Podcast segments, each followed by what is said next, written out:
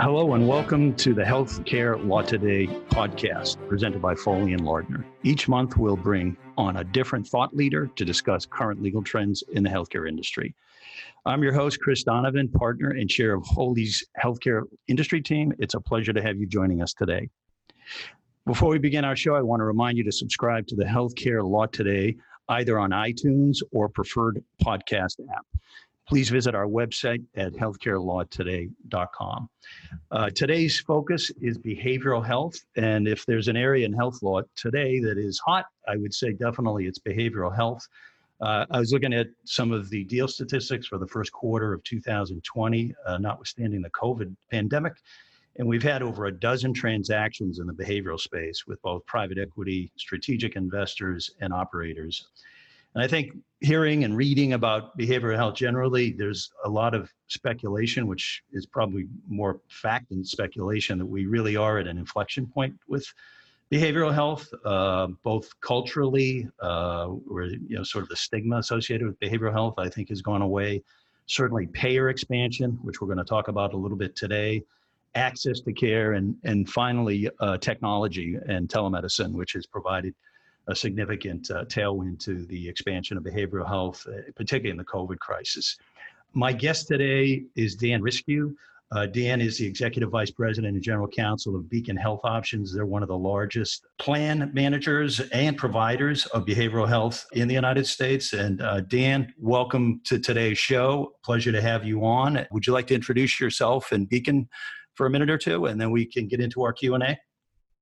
Sure. Thank you, Chris. Uh, Dan Risku, as Chris said, uh, General Counsel at Beacon Health Options, where I've been the General Counsel for about eight years. Uh, been in the healthcare side of the legal business uh, for most of my career and in various states around the, the country and operating nationally to a large extent. Uh, Beacon Health Options, as Chris noted, is is and has been in the behavioral business its entire existence. It's about a 40 year old company and it is totally focused on behavioral health. The mission of the company is to, to help people live their lives to the fullest potential. And I have to tell you, the employees of this company really have that in their heart. And that's why they come to work at Beacon. The company was founded by clinicians and it actually evolved out of a psychiatric hospital company decades ago uh, with the first carve out contract by the military for its what's known, now known as uh, the TRICARE program. They did a, a behavioral health carve out related to uh, mental health, substance use benefits many years ago, and that's how uh, Beacon Health Options was founded. Uh, we serve about 40 million people throughout the country, and that's in a variety of government, health plan, commercial employer types of account businesses. In that, we have you know many programs, but we we keep them focused on core behavioral management programs such as care and case management, care coordination, utilization management. Uh, we've expanded into total health management, including the, the medical side as well as behavioral. Now, in, in that context, we do tend to work more with uh, the highest acuity populations, especially in the Medicaid government business. And, and those members frequently have serious mental illness issues, different substance use issues, including opioid use, intellectual, developmental disabled individuals, autism. And we work throughout that. And the other two areas that we spend a good amount of our time is in our beacon well-being area, and we'll talk further later on this. that's for primarily employee assistance programs for employers of many sizes and shapes. And then the, the last area, which is bringing us back to the beginnings of the company, is getting back into direct care services where we have a subsidiary, Beacon Care Services, where we are doing direct counseling and access care services for individuals. So I mentioned we operate nationally. Uh, we have about over 100,000 providers in our networks across the country. And this is all done through over 4,500 employees. More than a thousand of those are clinicians. And you know, we have joint ventures with providers uh, in many areas of the country, in addition to uh, to the networks. So that's a quick overview of of a very interesting part of the healthcare business. Thanks, Dan. That's helpful. I do a lot of deal work at Foley uh, nationally, and certainly behavioral health has uh, just the, the volume of investment activity and transaction activity, some of which is coming from private equity community and some of which is strategic, just seems to be at an really an unprecedented level. And and some areas, for example, autism, are just uh, I almost feel like you know there's a new autism platform being announced by a private equity firm every other week. But we do seem to be going into a phase of significant investor interest and indirectly provider ex- expansion. I, am kind of curious you've been in the business for you know quite some time. I'm, I'm wondering uh, maybe using a baseball game innings analogy where you think we are in that and whether you think this interest is sustainable or we're at the, the sort of the early stages of it or you think you know that there's significant uh, access problems, et cetera, still, and ex- significant expansion uh, of benefits, et cetera, that the sector should be able to achieve, say, you know, in the near future. Kind of curious what your thoughts are in terms of all the activity and whether it's sustainable, where it's headed. I think it is it is certainly sustainable. And using the baseball analogy, and I love sports analogies and use them all the time, we're still in the early innings. At best, we're in the third inning. And we have a long way to go as as a country and as all of the the stakeholders uh, in healthcare and behavioral health uh, healthcare is behind other industries in terms of its advancements. I mean, while there have certainly been, you know, huge advancements throughout the, the health and medical side of pharmacology, you know, medical procedures, medical devices, all of that, you know, from a technology perspective, uh, we have a long way to go. We're behind other industries such as financial services, banking, uh, that have heavy transactions, and healthcare is a has a heavy transaction component when you factor in not only the volume of services but the way that healthcare is financed in this country.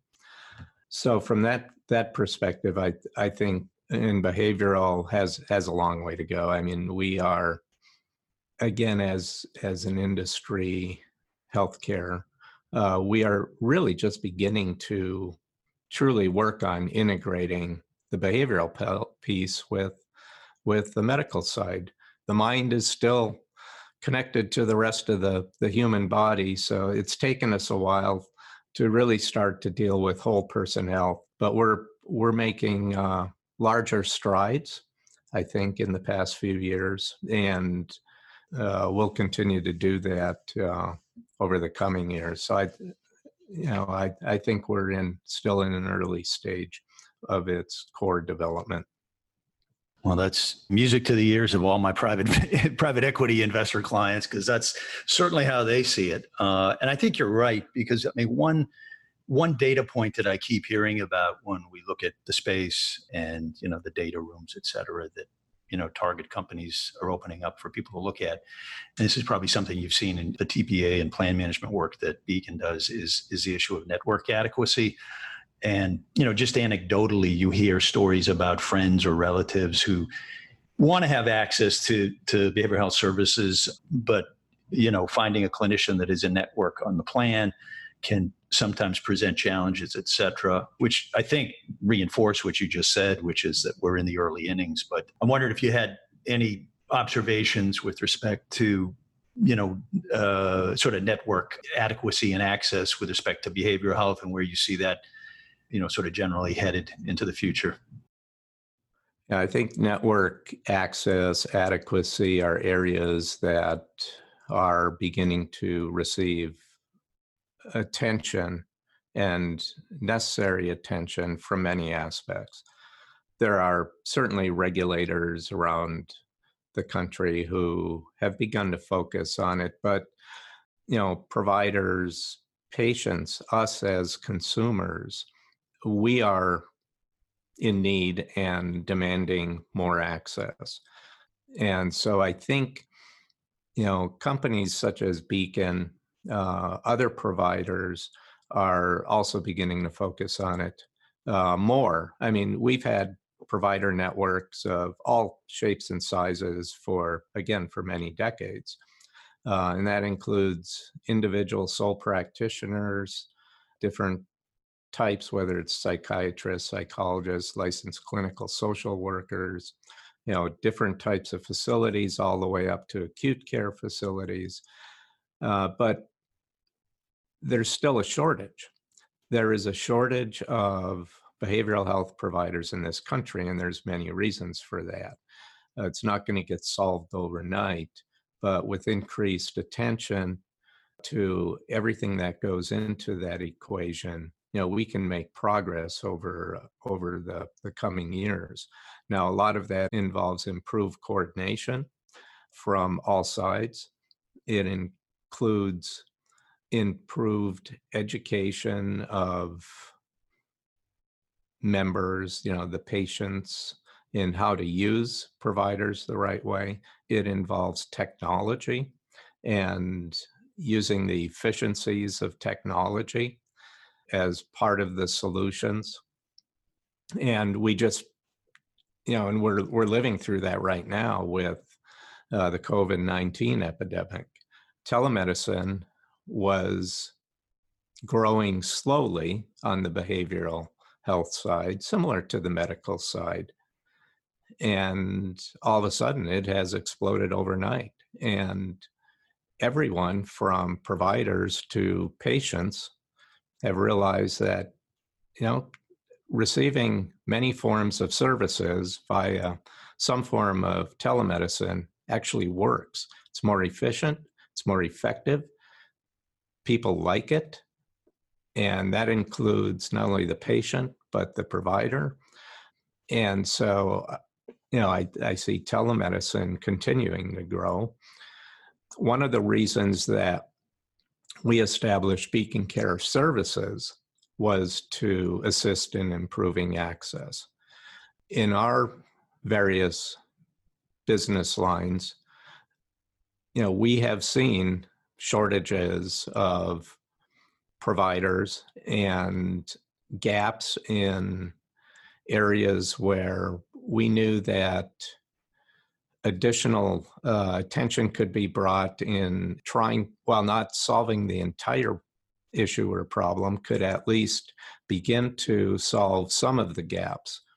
And so we've created Beacon Care Services, and not to deal with severe behavioral uh, and mental health issues, but to provide an additional avenue of counseling services for individuals, families on a more simple and and in a form of delivery that is truly accessible where it meets the the family member or the individual in a way that serves them best for their lifestyle, whether that is going to a more retail type of setting or an employment based setting at, at an employer site or through telehealth modes of delivery.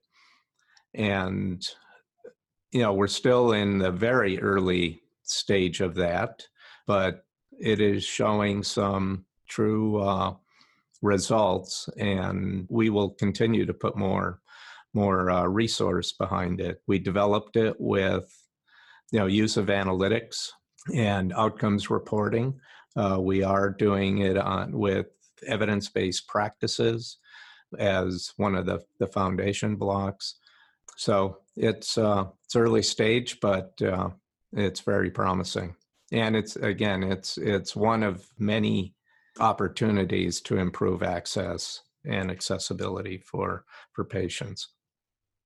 That's interesting, Dan. Looking at access issue and network, and it, it's interesting to see that you're sort of, you know, and we've seen that in the healthcare space uh, with other companies that are kind of straddling the provider plan uh, paradigm and, acting effectively in both capacities. We're seeing a lot of M&A activity in the behavioral health space, and I think one of the byproducts or one of the goals of that, is, as I understand it from the investment community, is to establish, you know, more of a national platform of providers who can then go to the plans, uh, the payers, and offer what's obviously a more comprehensive, simpler, administratively simpler at any rate, network to offer to you know plan beneficiaries. And I'm just, I guess, a question: uh, do, do you see that consolidation trend on the provider side continuing?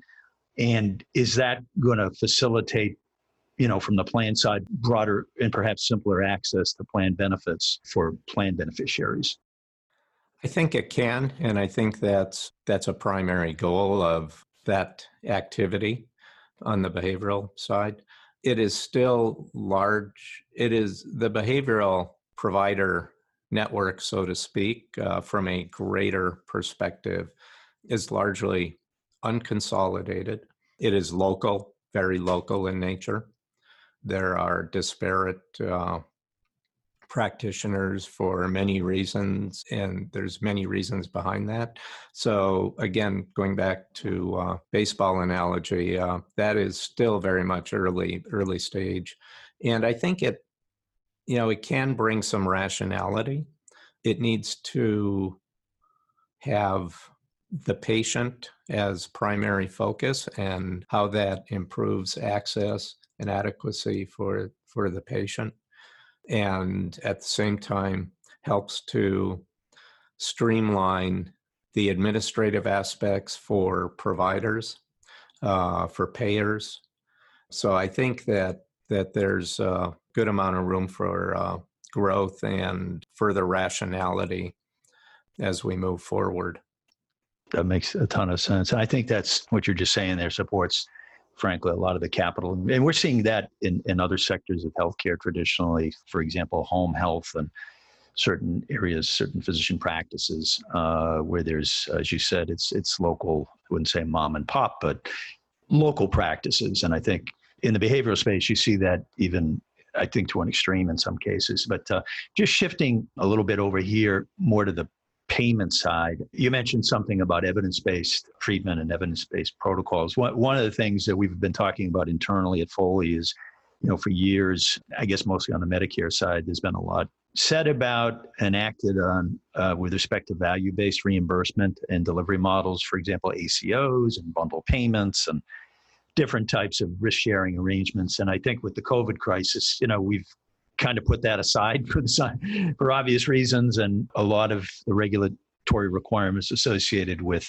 you know various uh, you know the Stark laws and some of the compliance issues that we regularly deal with as healthcare lawyers have been put on hold temporarily with the public health emergency, but with respect to behavioral health and you know i read the cases and et cetera about it it does seem to me and i'm curious what your opinion is uh, that really the way to get back into value-based models and away from you know per visitor fee for service if in fact that's where things are headed and and i tend to think they are is that payers are going to be looking as you said for evidence-based clinical protocols that show favorable outcomes based upon various therapies for example. And i think it, it's unfortunate but i think this is an area where maybe some of those statistics are harder to prove than medical procedures, for example, if you know if you have a hip replacement then X number of people are readmitted to a hospital, how do you actually measure progress in certain areas like ABA and others? But I'm kind of curious what your view is as to where kind of the payment paradigm with respect to behavioral health is is going. And, and I understand you can't speak for your health plans. You're not, you know, necessarily going to be able to do that. But I, I'm kind of curious where you where you think things will be headed and if providers are listening out there what they should be doing to kind of take advantage of some of those um, hoped for you know more value based reimbursement delivery models. I think we are you know behind the the medical side on all of those fronts and that being behavioral. Uh, it's behind the medical side uh, that made a good amount of progress over the past two three decades there are areas where there's fairly solid evidence based uh, treatment protocols on, on the behavioral and substance use side. Uh, and they've been in, in place for a while and, and are continuing to make advancements on that front. Payers are and, and providers are, are both getting behind and supporting those efforts. I think that both the providers and payers are looking at doing more on the different payment models uh, with regard to some form of shared risk models. At Beacon, we've been involved with those types of models literally for decades. You know, some of that is just on the behavioral side. There are more initiatives around the country right now where it includes behavioral, where we have shared risk models, and others where it's the total medical expense. At Beacon, you know, we are involved in uh, shared service, um, shared risk models on the total medical expense equation, and I see that continuing to grow over the coming years. And there will be other forms of, uh, you know, just simple capitation uh, models to other risk corridor type of models with not only um, larger provider organizations, but including smaller practitioner organizations. So that that is a definite growth area, and it's it's a it's an area where the payment model does need to evolve, uh, similar to the manner in which payment models have evolved on on the medical side. Yeah, that makes that makes perfect sense, Dan. And the thing that we've noticed in it, at Foley, some of the deals that we've worked on is is more like the integration of behavioral health at a at a much earlier stage, and kind of an integration with primary care delivery, both on the provider side as well as technology and kind of introduce, you know, the payers seem to be very responsive to introducing behavioral health diagnostics and, and other preventative type treatments in conjunction with, and it, it's sort of the early, you know, almost like annual, you know, checkup stage of primary care because it's obviously advantageous to intervene with respect to any kind of an episode or mental health uh, issue, you know, in the clinical setting before it can exemplify itself in more serious patterns. But let me uh, just maybe just shifting to, to kind of the future and maybe kind of wrap up with a little bit of uh, prognosticating uh, into the future. I just personally feel like behavioral health is, as you said in the in the early innings of the ball game, nowhere near the seventh inning stretch. Uh, but unlike the baseball season, I do think behavioral health will have a season, uh, many seasons ahead. But uh, kind of, I'm just curious whether anything you're seeing now is going to prevent that from accelerating significantly over, say, the next two to three years. And if you care to speculate a little bit, uh, how, for example, technology might play into this and, and excel. You had mentioned telemedicine, for example, but uh, I think Beacon's been involved with uh, AI and machine learning and other sort of diagnostic tools that they've introduced in, into their uh, platform.